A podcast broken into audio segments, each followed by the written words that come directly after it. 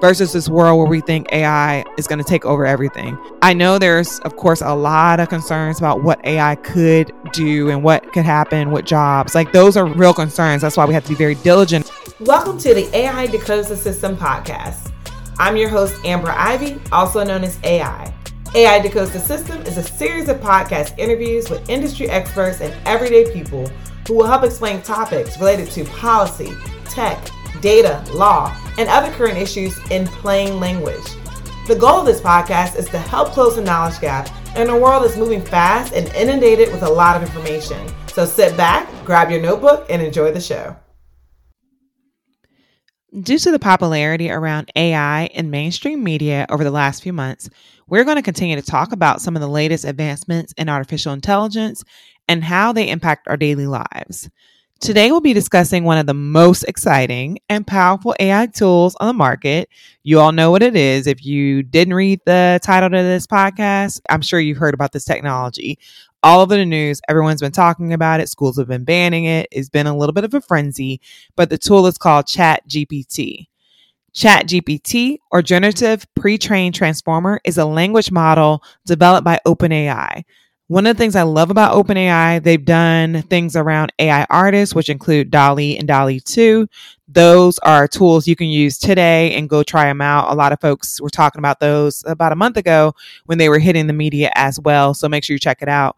But OpenAI has also created tools like Chat GPT. They also have technology that's called GPT 3 and hopefully GPT 4 in the future. But you've heard of GPT 3 because the AI that is trained on my voice. If you all remember a few episodes back, as well as I think it's episode nine in season one, where I talked to the creator of Clara, which is the first AI woman of color, I believe, and she's actually trained on my voice. The interesting thing is she uses GPT 3 technology, which is very similar to Chat GPT, but it allows you to actually type in a question to her and then she responds using my voice since she's been trained on my voice. The interesting thing is, and I've said this before, I've never said any of the things that Clara has said. I've actually undergone training where I've done like a few hours of training for her so she can say things in my voice. And I think the most updated version of Clara uses only 30 seconds from a podcast episode to literally recreate my voice almost perfectly. You would not be able to tell it's not me, but for knowing that I'm the voice of this AI or one of the voices of this AI.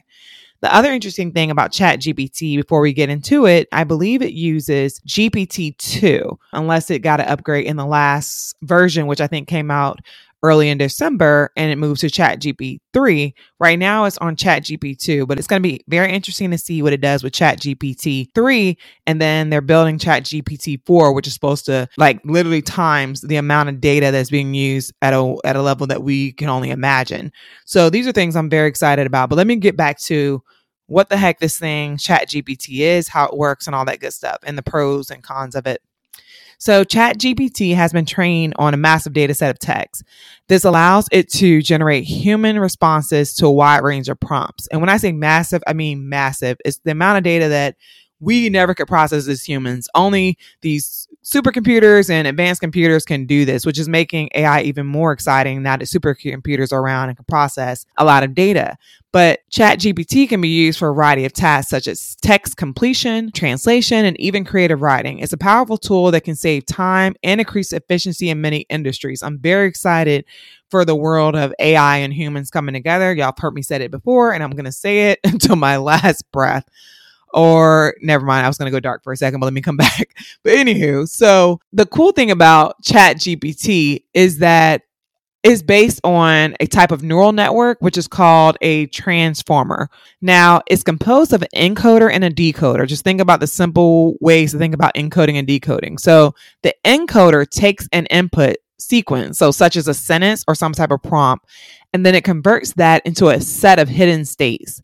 The decoder then generates an output sequence, such as a response or a completion of whatever the input is that you put in. The key to the model's ability to generate high quality text is the pre training step, which to me is the part I love. Before it can even generate responses, ChatGPT is trained on a massive, when I say massive, I mean massive data set of text, allowing it to understand the patterns and structure of human language. When it's given a new input, it uses its understanding of all that data and all the analysis done on that data to generate a response that's similar to human text. If you haven't played around with it, you should because it's very close to a human. You can even ask it to talk in a certain tone of voice, um, talk like a certain actor or person or, or to emulate someone.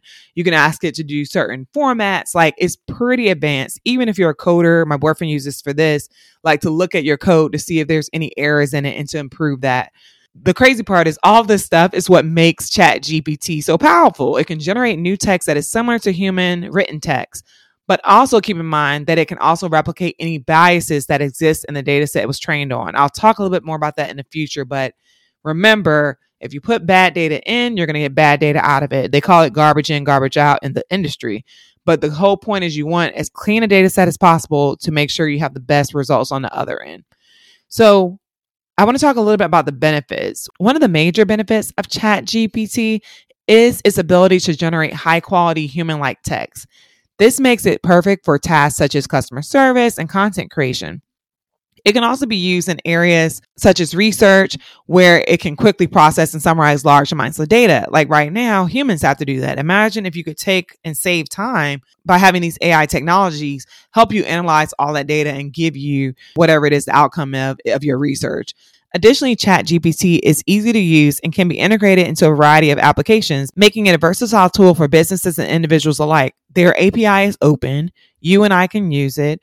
You can literally take it and apply it to your chatbot or another app that you've created. It's pretty cool the benefits and how they're literally making this tool open for folks to use. People have already started creating apps around it. They're all over the App Store, but there's so much that you can do with this. There are disadvantages as well. One is the risk of being used to generate fake or misleading content. Let me repeat that again fake or misleading content. Because of all these tools exploding everywhere, we have to be more diligent when it comes to fake news and even with things around deep fakes and all that, where AI is creating images of people, pictures, text shoot, one AI uses my voice. If it calls you, you could think it's me. So there's a lot of things that can go wrong with this technology. So we definitely got to be diligent and ensure that these technologies still require humans. They still require human oversight to ensure that the output is accurate and ethical. Also, on the level of accuracy, I know for me, when I use Chat GPT, sometimes it's wrong and it gets information wrong because I know what I'm asking it you can prompt it again and it can get it right or push it in the right direction. But humans need to oversee these tools before we use them in a way that can actually um, impact lives, right? So, because it was trained on a large data set of text, we just need to think about what comes with that and also what's in that data set of text that it was trained on. For example, if it's trained on biased text or text that is against a certain population or a certain language ended up in there, it could put out bad things on the other end. The beauty, though, about AI is that you can actually train it to identify bias and different types of issues so it can remove it out of the data set. Humans is a little bit harder to remove bias from all of us, but you can do it to a technology by training the model and testing the model and retraining the model.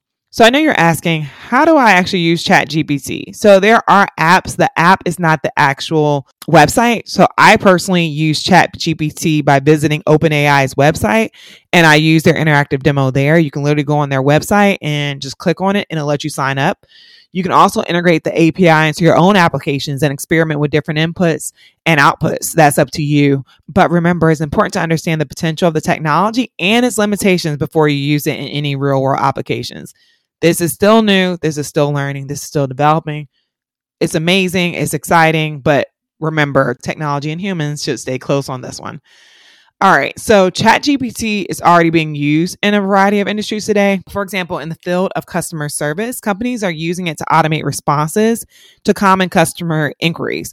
This also frees up human agents to handle more complex issues. So imagine if you're chatting with a chat bot and it has is fueled by ChatGPT, it can probably deal with way more than your normal chatbot is dealing with. And then when it taps out, it can send you to a human. I would much rather use ChatGPT than any other chatbot I've personally use, but that's up to you. In the area of content creation, is being used to generate product descriptions, headlines, even entire articles. And hell, podcasts, show notes are easier now. Writing a summary of something you do is so much easier now using ChatGPT. I know I use it for a lot of different applications. The other area we talked about a little bit earlier is in the field of research, is being used to analyze and summarize large amounts of data. You can literally feed the system so much data and get analysis. Even for those who are trying it out, it can summarize pretty serious concepts in really in easy language. So make sure you try that out. There's something you don't understand. Of course, come to my podcast to hear about different topics. But if I don't talk about the topic, go to ChatGPT and it can help you summarize things in an easy and digestible format. And the other thing I want to point out is in the field of creative writing. I know a lot of people are nervous about what do books look like in the future or stories. ChatGPT is being used to generate new ideas and even entire stories. Even before ChatGPT came out, there's multiple AI websites out there that use AI to write content for people and it's already search engine optimized so it's easy for folks to find on search so that's been going on for a little bit of time but ChatGPT in my opinion takes it to a whole nother level. The possibilities are endless. And as the technology continues to improve, we can expect to see even more innovation and even more innovative uses for Chat GPT in the future. The potential of Chat GPT is so vast. Like, as the technology continues to improve, it could revolutionize, seriously, industries such as customer service and content creation. It could also be used in fields such as healthcare and education to process and analyze large amounts of data. This is the area where I am honestly most excited about. If you listen to episode 25, where I had a conversation with Dr. Chellappa, who is the writer of Can We Trust AI, we talked about his experience and how he's been in this field for over 30 years, how AI has been around for over 60 years, but because of supercomputers and stronger computers that can run bigger volumes of data, we're now seeing its true potential and what that means for healthcare and education. Like imagine a healthcare system where you're no longer going to a doctor who has to basically rely on your you stating your symptoms, rely on a quick review of your chart to give you a diagnostic or diagnosis, excuse me. They literally can work with AI to scan your blood work, to scan all the data around you as a person, to scan your medical history, and then to tell the doctor, based on the analysis of that data, what the treatment plan should be. I would much rather have that as a person who lives with MS, I had to discover my MS because I pushed my doctor. I was pointing out things and showing them that my blood work wasn't coming out right. Like I had to do that. Imagine if I had an AI working alongside my doctor to identify all of my symptoms and also look at all my data to begin to tell me what should be a treatment plan for me. The same thing with education. I know that Dr. Chellappa said his moonshot was that we would have one teacher and 30 virtual teachers in the room with students to help get to where they need to be. In reality, teachers focus on the middle of the pack. Often the students who are behind and the students are too advanced kind of get left out or you hope they get pushed to another grade if they're advanced and you hope they get the right supports through an IEP if they're behind but in reality we know that teachers cannot do that. So what if you had an AI or virtual teacher that could help a student where they are, meet them where they are and guide them on a plan that is individualistic and for them. I prefer a world where AI is working with me and helping make everyone's lives easier versus this world where we think AI is going to take over everything.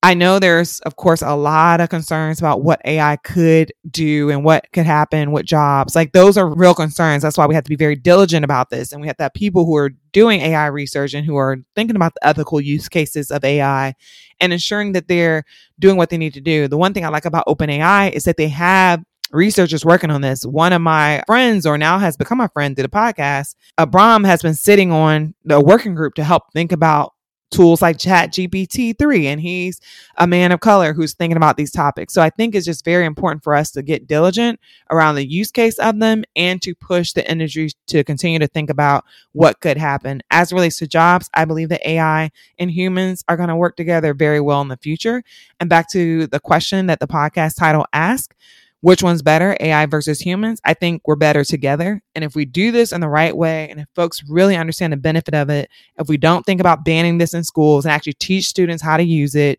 and how to really grow from this tool, we can literally free up so much of our minds to get even more creative and to be our highest and best selves. The other area I'm very interested in for Chat GPT is in the legal system. So in the criminal justice system, everyone is guaranteed a lawyer because um, you're likely to lose your freedoms and and life and your liberty. So they give you a lawyer. In the civil legal system, they don't guarantee you a lawyer. So you're left on your own to deal with traffic cases, divorce, child custody cases, eviction cases, all these issues that can really impact your life and mess some stuff up. You're not given a lawyer unless you can afford one. So imagine where you use a tool like ChatGPT to be able to get legal information or legal help. I know I was working on a project in my past, some of my past work, where we were trying to help create legal assistance portals where people could go online and put in plain issues that they were dealing with, and then the system would identify if there's a legal issue associated with it. For example, if it's saying, oh, my landlord's trying to kick me out of my house, that could trigger something in the realm of evictions. Or if someone's talking about how their husband and them are arguing and they're possibly lead to divorce, that could trigger legal issues around divorce, child custody, and all these other issues. But there's nothing out there right now that exists. If you Google legal issue on Google, you're screwed. Like you're not getting help. So one thing that's coming up soon is there is going to be an AI lawyer through the organization Do Not Pay. They deal with different like civil legal claims, but they have an AI lawyer that's going to actually do a case with a human. So the human and the AI lawyer are going to go to court the AI lawyer is going to listen to everything that's happening in the courtroom and then help to provide potential legal advice and steps, answers for the person to give to help them with their case. And if, if you know anything about the civil legal system, whether it's traffic court, eviction court, or housing court, or divorce court, or any court you're dealing with, it's hard to deal with because you don't know what to do. You're not a lawyer, right? You weren't trained to be a lawyer. I went to school for four years to be a lawyer you didn't do that, but they expect you to go through the system by yourself. Chat GPT and other technologies can help with that. I'm really excited to see what happens with this AI lawyer. I'll probably do a podcast on it in the future once the case happens. I think it happens in February. But either way, if y'all don't know, like I am all here for AI and I'm all here for AI and humans working together to make things easier and to make life better for people. Even folks are talking about how chat GPT can be used for people who need support. Like folks have been showing you prompts you can put in to find out where there's food resources, where other resources are for you, because it can literally scan all the data that it has from 2021 and before that to give you up to date information and to give you answers to help you with your problem.